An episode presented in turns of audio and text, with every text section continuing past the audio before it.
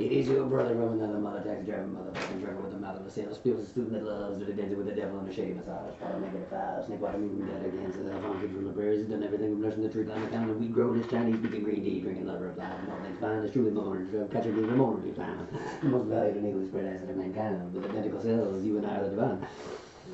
A overturned venom drinking poem watching wider. Such metal loves watching strippers almost as much as watching Saskatchewan Roughriders. Everybody children grabbed by the boy. Never we not a fuck with that guy middle school guy. Easy to modern enough to appreciate a robot's ass. Living life like a warrior, singing every day day. Sleeping fascinating for Schwarzenegger performance the universe day with historical figures of such magnitude and pace that I take a rest when I fall on my face. Yeah, even resting invested in your ass because when I fall forward, I fall forward. I touch up and roll, touch my brothers, you guys. Because when I get back, I run and even the flies get scared because he ain't never seen anything coming fast in his last. So the kidney stones turning his bar, breaking broken jaws, another bones two times, my first specific action, quite a beat, son of a gun, battle with wrestling leg on with the follow me, son. Addicted to the gas, speed, and a few more in between. Yeah, nothing trumps the indescribable pain felt. The potential unexpressed which always turns to pain. The believer in love and in beauty and all, yet still brave enough to his right. I hate the third living on the bathroom stall wall. There has been none before me, and there will be none after. This meditating out after this intellectual and spiritual playground. You've been invited to most quietly set up to and show those amongst us and after us live a life more inspired. So if you're watching this on the video on the YouTube channel, you are going to see the driving across uh, Canada, and that is like at 16 times faster, so it's a little bit of a time-lapse video. And yeah, I guess you can see I do drive a little bit fast. I think that truck was going slower than I looked though. But hey, that's kind of cool, man. That looks good. So we're in the prairies here somewhere. You know, obviously we are uh, heading, heading where the sun sets, baby. because it looks like unless we're heading into it, but kind of has that uh, appearance that we are heading the other way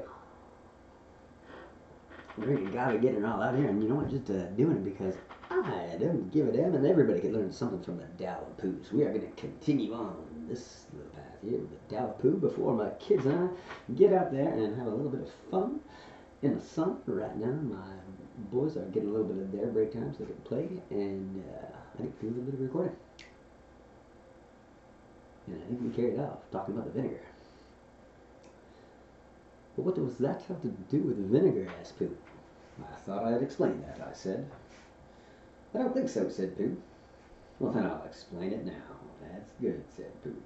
In the painting, why is Lao-Tzu smiling? After all, the vinegar that represents life must certainly have an unpleasant taste, as the expressions on the faces of the other two men indicate. But they're working in harmony with life's circumstances. Taoist understanding changes what others may perceive as negative into something positive.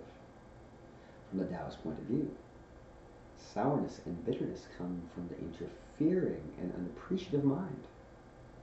Life itself, when understood and utilized for what it is, is sweet. That is the message of the vinegar tasters. Sweet? You mean like honey? asked Pooh. Well, maybe not that sweet, I said. That would be overdoing it a bit. Are we still supposed to be in China? Pooh asked cautiously. No, we're through explaining, and now we're back at the writing table. Oh. Well, we're just in time for something to eat, he added, wandering over to the kitchen cupboard. The Who. Page 25 in the original, I believe. We were discussing the definition of wisdom late one night, and we were just about to fall asleep from it all when Pooh remarked that his understanding of Taoist principles had been passed down to him from certain ancient ancestors. Like who asked? Like Pu Taoshi, the famous Chinese painter, Pooh said. That's Wu Taoshi. Well, how about Li Pooh, the famous Taoist poet? Pooh asked cautiously. You mean Li Po, I said. Oh, said Pooh, looking down at his feet. Then I thought of something. That doesn't really matter anyway, I said, because one of the most important principles of Taoism was named after you. Really? Pooh asked, looking more hopeful. Of course. Pooh. The uncarved block. I'd forgotten, said Pooh. So here we are, about to try to explain Pooh, the uncarved block, in the classic Taoist manner, now, we won't try too hard or explain too much because that would only confuse things. and because it would leave the impression that it was all only an intellectual idea that could be left on the intellectual level and ignored. Then you could say, well, this idea is all very nice, but what does it amount to? So instead, we will try to show what it amounts to in various ways. Pu'ua, by the way, is pronounced sort of like poo, but without so much ooh, like the sound you make when blowing a bug off your arm on a hot summer day. Before we bring our resident expert in for a few illuminating remarks, let's explain something. The essence of the principle of the uncarved block is that things in their original simplicity contain their own natural power, power that is easily spoiled and lost when that simplicity is changed. For the written character, huo, the typical Chinese dictionary will give a definition of natural, simple, plain, honest. Pu'ua is composed of two separate characters combined. The first, the radical, or root meaning one, is for tree or wood, and the second, the phonetic or sound giving one, is the character for dense growth or thicket. So from tree in a thicket or wood not cut comes the meaning of things in their natural state. What is generally represented in English versions of Taoist writing as the block. The basic Taoist principle applies not only to things in their natural beauty and function, but to people as well, or bears, which brings us to Pooh, the very epitome of the uncarved block.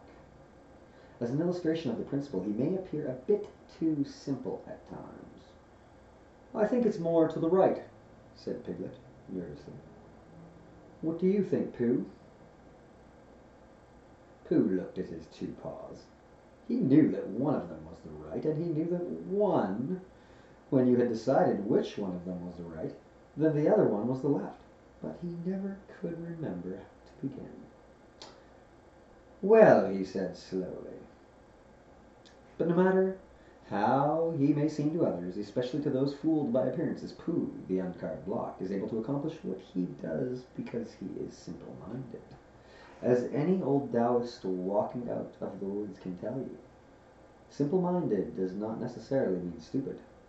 It's rather significant that the Taoist ideal is that of the still, calm, reflecting mirror mind, of the uncarved block, and it's rather significant that Pooh, rather than the thinker's rabbit, owl, or Eeyore, is the true hero of Winnie the Pooh and the house at Pooh Corner. The fact is, said Rabbit, we've missed our way somehow.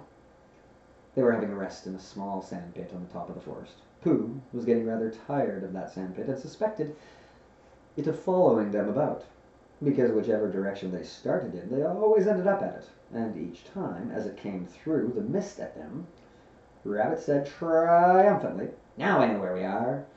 And Pooh said sadly, So do I. And Piglet said nothing. He had tried to think of something to say, but the only thing he could think of was, Help! And it seemed silly to say that when he had Pooh and Rabbit with him. Well, said Rabbit after a long silence, in which nobody thanked him for the nice walk they were having, we'd better get on, I suppose. Which way shall we try?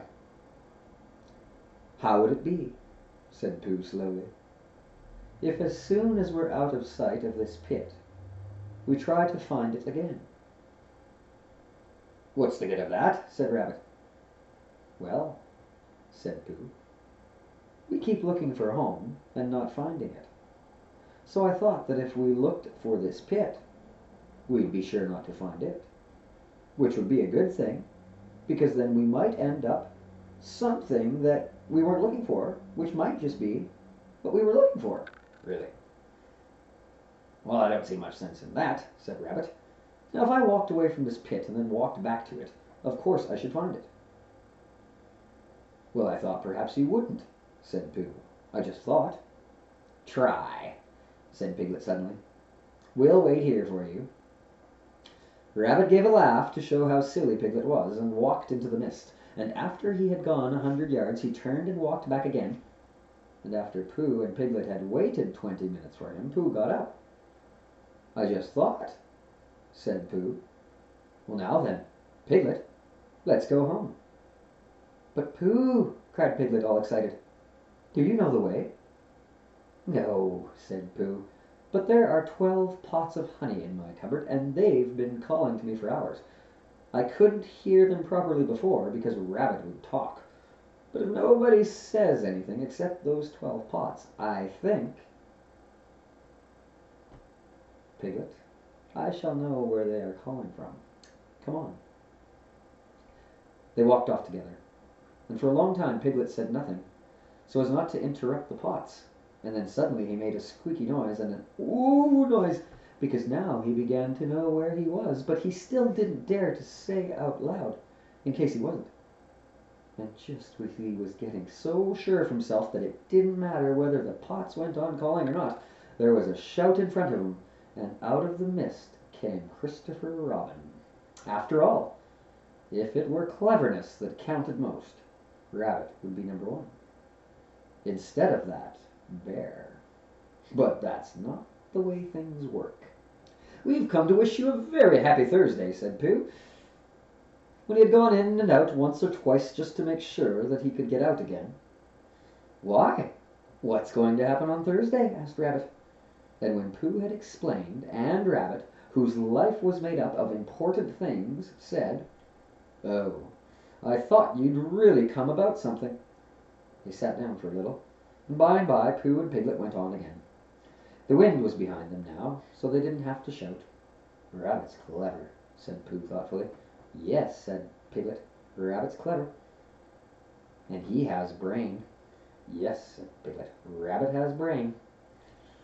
There was a long silence. I suppose, said Pooh, that that's why he never understands anything. And if clever Rabbit doesn't quite have what it takes, uh, abrasive Eeyore certainly doesn't either. Why not? Because of what we could call the Eeyore attitude. You might say that while Rabbit's little routine is that of knowledge for the sake of being clever, and why Owl's is that of knowledge for the sake of appearing wise, Eeyore's is knowledge for the sake of complaining about something. As anyone who doesn't have it can see, the Eeyore attitude gets in the way of things like wisdom and happiness, and pretty much prevents any sort of real accomplishment in life. Eeyore, the old grey donkey, stood by the side of the stream. He looked at himself in the water. Pathetic, he said. That's what it is. Pathetic. He turned and walked slowly down the stream for twenty yards, splashed across it, and walked slowly back on the other side. Then he looked at himself in the water again, as I thought. He said, No better from this side. But nobody minds. Nobody cares. Pathetic. That's what it is. There was a crackling noise in the breaking behind him, and out came Pooh. Good morning, Eeyore, said Pooh. Good morning, Pooh Bear, said Eeyore gloomily. If it is a good morning, he said, which I doubt, said he. Why? What's the matter? Nothing, Pooh Bear, nothing. We can't all, and some of us don't. That's all there is to it. It's not that Eeyore, that the Eeyore attitude is necessarily without a certain severe sort of humor. Oh, Eeyore, they called out cheerfully. Ah, said Eeyore, lost your way. We just came to see you, said Piglet, and to see how your house was. Look, Pooh, it's still standing. I know, said Eeyore. Very odd. Somebody ought to have come down and pushed it over. We wondered whether the wind would blow it down, said Pooh. Oh, that's why nobody's bothered, I suppose. I thought perhaps they'd forgotten. It's just that it's really not so awfully much fun. Not like a few other points of view we can think of. A little too complex or something, after all. What is it about Pooh that makes him so lovable? Well, to begin with, said Pooh. Yes, well, to begin with, we have the principle of the uncarved block. After all, what is the most appealing thing about Pooh? What else but? Well, to begin with, Simplicity. The simplicity of the uncarved block, and the nicest thing about that simplicity is its useful wisdom. The what is there to eat variety wisdom you can get at. Considering that, let's have Pooh describe the nature of the uncarved block. All right, Pooh. What can you tell us about the uncarved block? The what? asked Pooh, sitting up suddenly and opening his eyes. The uncarved block, you know. Uh, oh, oh, uh, what do you have to say about it? I didn't do it, said Pooh. You. It must have been Piglet, he said. I did not, squeaked Piglet. Oh, Piglet, where did you? I didn't, Piglet said. Well, then it was probably Rabbit, said Pooh. It wasn't me, Piglet insisted.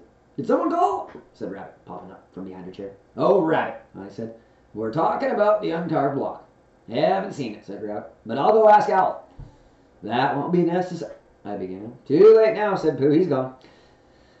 I never even heard of the uncarved block, said Piglet. Neither did I, said Pooh, rubbing his ear. It's just a figure of speech, I said. Uh, what of a who? asked Pooh. A figure of speech. It means that, well, the uncarved block is a way of saying, like Pooh. Oh, is that all? said Piglet. I wondered, said Pooh. Pooh can't describe the uncarved block to us in words because he just is. And that's the nature of the uncarved block. God damn it, we are the same cell. A little bit out of it for you there. A perfect description. Thank you, Pooh. Not at all, said Pooh. When you discard arrogance, complexity, and a few other things that get in the way, sooner or later you will discover that simple, childlike, mysterious secret known to those of the uncarved block that life is fun. Now, one autumn morning, when the wind had blown all the leaves off the trees in the night and was trying to blow the branches off, Pooh and Piglet were sitting in the thoughtful spot and wondering. What I think, said Pooh, is I think we'll go to Pooh Corner and see Eeyore, because perhaps his house has been blown down and perhaps he'd like us to build it again. What I think, said Piglet, is I think we'll go and we'll see Christopher Robin, only he won't be there, so we can't. Let's go and see everybody, said Pooh. Because when you've been walking in the wind for miles and you suddenly go into somebody's house and he says, Hello, Pooh, you are just in time for a little smackerel and you are. Well, then it's what I call a friendly day. Piglet thought that they ought to have a reason for going to see everybody, like looking for small or organizing and expotition. If Pooh could think of something, Pooh could. We'll go because it's Thursday, he said, and we'll go to wish everybody a very happy Thursday. Come on, Piglet, let's go. From the state of the uncarved block comes the ability to enjoy the simple and the quiet, the natural and the plain. Along with that comes the ability to do things spontaneously and have them work out. Odd as that may appear to others at times, as Piglet put it in the Winnie the Pooh, Pooh hasn't much brain, but he never comes to any harm. He does silly things and they turn out right. To understand all this a little bit better, it might help to look at someone who is quite the opposite. Someone like, well, let's say Owl, for example. And with that, people, we're going to call her a wrap here. It is Sunday, the last day of January where I'm hanging my hat. Uh, January 31st, 10 o'clock, 12 minutes in the morning. And I'm going to tell you right now, I think I'm going to make her into February of 2021. I did not know after the first week or two of January whether I would actually be able to handle the excitement that is coming down the pipeline. In January of 2021, I did not think I'd be able to handle that much excitement. I was actually concerned about the condition of my own heart. But I do believe that I'm going to make it to February, and I would love to share a little bit of it with all of you. Loving you like a brother from another mother, that cellular twin of yours. Let's do a little bit of poo time, baby.